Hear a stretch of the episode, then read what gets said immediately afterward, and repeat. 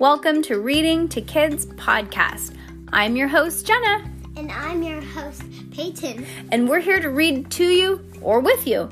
We know that sometimes moms and dads don't always have the time or the motivation to read to their kids each night, and we know how important it is. So, on those nights that you're not in the mood, we're going to do it for you. Can't wait to read with you. Good job, Peyton. High five.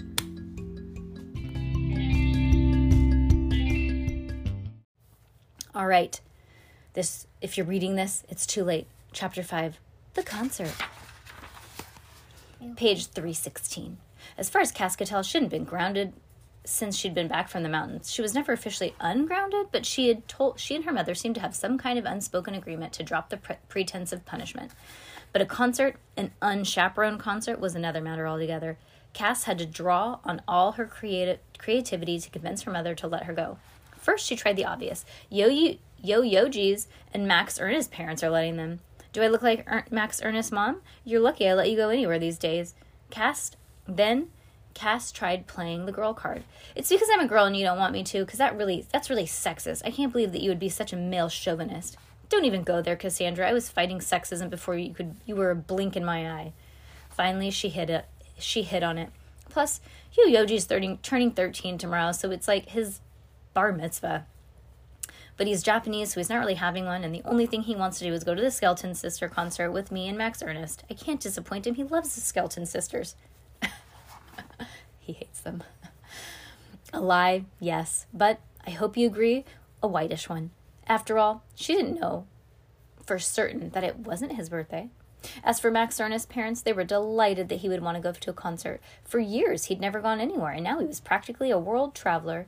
Maybe you aren't agro an agro oh agoraphobic. Maybe you aren't agoraphobic anymore, said his mother. Maybe you kicked that old agorapho- agoraphobia, said his father. In fact, they were so delighted that they fought over the chance to take the three kids to the stadium where the Skeleton Sisters were performing. The entrance to the stadium was so crowded the kids almost wished they'd had a grown up with them to help them push through. When they finally managed to reach the front of the line, an usher looked at their tickets suspiciously. Row A, huh? Funny you guys don't look like big shots. You got famous parents or something? Uh, yeah, said Yo Yoji. Really famous, ass, added Cass. I'll bet. Some of us have to work for a living. Oh, so I guess they're like really big deal tickets. You're in the lounge down there. He gestured in the direction of the stage. They thanked him and headed off before he could question them further. The lounge wasn't really a lounge more than their seats were seats. It was a roped off area right beneath the stage, furnished with tables and chairs, rugs and couches, even though it was outdoors. Inside the ropes, our three friends could see the music industry types in shiny black clothing and a very few lucky kids, talking and mingling as if they were a big at a big party, not a concert. Waitresses wearing twin heart pink t-shirts circulated, handing out free Twin Hearts cupcakes and a bag of Skeleton Sister stuff. Oh gosh, they're all going to eat the cupcakes that have something in them. A burly bouncer in a silver Well, it jumpsuit. just real. Yeah, that's true. Could just be regular cupcakes. And they're just trying to be nice by giving out cupcakes That's true. to little kids because they they tasted it and it had too much sugar. Ah, crumbum.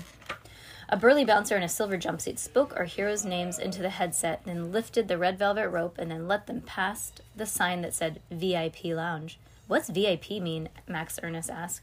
It's not VIP dummy. Oh, what's VIP mean? It's not VIP dummy. It's VIP. Very important person," said said Amber, standing nearby with Veronica, and a brand new sock roach dangling from each of their wrists. But I guess you won't know. You wouldn't know that, would you, Max Ernest? No offense. Max Ernest's friends glared at Amber. Veronica giggled as if Amber had said something witty. Who's the sixth ticket go to, I wonder? Amber turned to Yo Yoji. I thought you said you were bringing your bandmates from Japan. They couldn't get here in time, said Yo Yoji. He shrugged innocently. Well, anyways, I'm glad you're here, said Cass.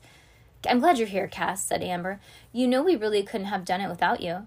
Before Cass could ask who we were and what they couldn't have done without her, make a sock roach maybe, Amber continued, You should really try a cupcake. They're amazing. And then she sailed off with Veronica on the other side of the lounge. They, they do have the. I know. I think they like give them brain control or something. Everyone was yelling and cheering and whistling. The girls, as young as five and six, screamed at the top of their lungs. Even their parents hooted a bit. So many glow sticks waved in the air, it looked like a plague of the phosphorescent locusts had descended from the stadium. Our friends looked up at the stage to see what had provoked such a ruckus. A giant heart made of hundreds of bright pink light bulbs had just lit up. The skeleton sisters, in matching silver miniskirts, stood up on stage, waving to the crowd. The lounge was so close to stage that the light was blinding. I think my retinas are burning, yelled Max Ernest. Outside the lounge, she frenzied. The frenzied skeleton sister, sisters fans pressed against the velvet rope. More bouncers in silver jumpsuits lined up like soldiers to keep them out. As their band started to play a pounding beat, the skeleton sisters somersaulted off of the heat into the waiting hands of two more silver clad young men. I think I know the um third person that um the girls invited. Who? Is Benjamin. Oh my, how are you so brilliant? Because they wanted him. Shut up. Whoa. I think I might have just cracked the code. I think you cracked a code. I think my eardrums are bursting, yelled Max Ernest, eyeing the giant speakers only a few yards away. Hey, everybody, having fun? Romy, or was it Montana? shouted to the crowd. To kick off the night, we've got a special treat for you. Our brand new single, never performed before. Oh no. It's going to be the song that um, the Sound Prison plays. Oh no, said Cass to no one in particular. What's wrong? I can't believe it. It's like I'm having a nightmare. A dozen dancers in big fuzzy sock roach costumes had appeared on stage. Cass's sock monster had brought been brought larger to life in a dozen fluorescent colors. What if the third, um, Mhm. what if the third, um, Yeah. what if the third guest might be the, um, Homunculus. yes. Oh gosh. Brought to larger than life um, in a dozen fluorescent colors. And to introduce the song, we'd like to bring on stage our special guest Amber, the winner the winner of our You've Got to You've Got the Music in You contest, said Romy. Amber, looking smugger than ever, was lifted onto stage by one of the bouncers. You're on, girlfriend, said Montana, handing Amber a microphone. Hi, this is such an amazing honor. Romy and Montana's new song is called Come On, Come On. It's a special for it's a special message for someone special, said Amber confidently as she spoke into the crowds of hundreds every night. As if she spoke into the crowds of hundreds of every, of hundreds every night. And I think it's their best song ever. Then she turned back to Romy and Montana. Go girls. What a oh god, I could not be friends with her. What a moron. I'm, I'm like cringing. As the skeleton sisters started to sing, the giant sock roaches waved their multicolored arms and danced in circles. Yo, seriously, this music sucks worse than anything I've heard in my life. Yo Yoji grumbled to his friends, I can't stay. It's a crime, like helping somebody commit murder or something. Let's bail. He's right, said Max Ernest. I think this music is going to cause permanent brain damage. No, wait, listen. Why? You don't actually like this song, do you? Yoji asked. Yo Yoji asked incredus- incredulously. How can you stand it? And they ripped off your sock monster. Just listen for a second, Cass said. Doesn't it remind you of something? Her friends concentrated. Hmm. Mostly sounded mostly sounded like anything other than bubblegum song, but when they listened closely, a familiar tune underneath. Not as eerie and as beautiful as they remembered it before, but unmistakably ne- nonetheless. It's a song of the Sound Prism, said Max Ernest. I knew it. With growing horror, the children listened to what the skeleton sisters were singing. Come on, come on, here now. Come on, 'cause our time is now. Come on, can you hear it? Come on, don't fear it. Listen to the sound now. Come on and round now. 'Cause we're calling, we're calling you. Oh boy. Yo Yoji looked at the others. It's almost like they're talking to the homunculus. Cass finished a sentence for them. It's a trap. It's a trap to get him to come here. Max Ernest was the first to jump into action. If you call nervously tapping to your feet, wiping your brow, we have to stop the song before he hears it. Yeah, but how? said Cass. Like this, Yo Yoji said, and he leapt onto the stage. Hey, Amber, he shouted, you still want to be in my band? Give me that mic. Before Amber realized what was happening, he grabbed the mic away from her without thinking. Without thinking, Cass and Max Ernest sc- sc- scrambled onto the stage after Yo Yoji. Hey, we know them, shrieked Romy, pointing to Cass and Max Ernest. Yeah, they're them, shrieked Montana. Who is that? It was it was weird. What was weird is that they spoke As they spoke, the song continued as if, as if they were still singing. Oh, so it was pre recorded. Come on, come here now, come on, because our time is now. I've got a better song. It's called "You Suck at Lip Syncing." Fakers shouted Yo Yoji into the into the mic so that the entire crowd could hear. The Skeleton Sisters suck. The Skeleton Sisters suck. Cass and Max Ernest picked up the chant. They suck. They suck. Get them! yelled Romy. The twelve sock roaches stopped dancing and started to close in on Cass and Max Ernest. Hey, Cass, look out there! Max Ernest pointed into the crowd. A spotlight shone on the center aisle where the certain 21 and a half inch tall creature was visible walking to the stage. He looked like another sock roach, just smaller. The audience cheered him on, straining their necks to look at this short but Where's the wonderful. hom- it's the It is the homunculus. homunculus. No, Mr. Cabbage Face! Cass screamed. Go away, it's a trap! She had no microphone and her voice was drowned by the music and the cheers of the crowd. Cass's screams had distracted her, their assailants long enough for Max Ernest to slip out of the circle. Quickly, Cass pulled the sound prism out of her sweatshirt. Before it was gone, she grabbed the nearest sock roach and she rolled it onto Max Ernest's direction, and, fumbling, he caught it. Yo Yoji joined them and they jumped off stage, just as the grumpy homunculus was climbing up. You better have an explanation for this, he said to Cass, not realizing that her arms were pinned behind her back. I, I don't dance. Just get, let's just get that clear. I'm sorry, I didn't mean I couldn't, said Cass tearfully. By the time the homunculus had any clue what she meant, two dancers had grabbed him from behind. Now, and now he too was locked in the fuzzy, firm grip of a bright orange sock roach. Unhand me, you oversized baby toy, he snarled. I've, I've had bigger than you for lunch. Max Ernest and Yo Yoji watched helplessly from the crowd as their 12 year old friend and 500 year old homunculus were dragged backstage. There were too many enemies. There were many of the enemy to even contemplate a fight. The sock roaches dropped Cass and the homunculus onto the floor in front of Miss Mobius like dogs presenting a fresh kill to their master. Welcome to the green room. Make yourselves at home. Miss Mobius gestured grand- grandly as the dingy backstage waiting room as if she were welcoming them to a palace, her gauzy old gold dra- gown rippling it with every movement. Palms sweating, pulsing, racing, Cass looked around for a way out. There was only one door and no windows. As if deliberately mocking her, Dr. L relaxed, feet up on a long, long couch. A near life size photo of a tropical beach was pasted to the wall behind them. Can I offer you something to eat? From craft services? asked Miss Malvius, in, indicating a long piled high with, with all kinds of food. Yep, I know. The homunculus eyed the big standing rib roast with bones sticking up in a circle, making a crown. Meat juices puddled on the plate underneath. We're almost done.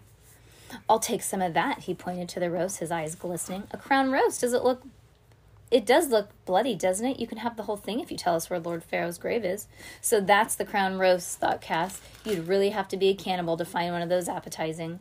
With the enormous effort, the homunculus tore his eyes away from the roast. Never, he said, practically trembling with hunger. I'd rather starve. Oh, what noble little creature you are, said Miss Marvius, hardly sneering the homunculus. Hardly, sneered the homunculus, but compared to you, we all have other means of convincing a person, or whatever you call yourself, said Dr. L on the couch. He studied the homunculus with a scientific eye. Go ahead and try, said the homunculus. No torture can compare to what I endured from Lord Pharaoh when I was young, and death doesn't scare me at my age. It would be a relief. You should try it yourselves. I'd rather not, said Miss Mavius. In fact, you could say um, not dying is my life's work. We're patient and resourceful, said Dr. L. Let's see. What means of persuasion do we have on hand? As his glance fell on Cass, the homunculus, the homunculus visibly stiffened. I think you just found it, said Miss Mavius. Dr. L smiled grimly. I think I did. Oh, yeah, just we're going to put band aids on it.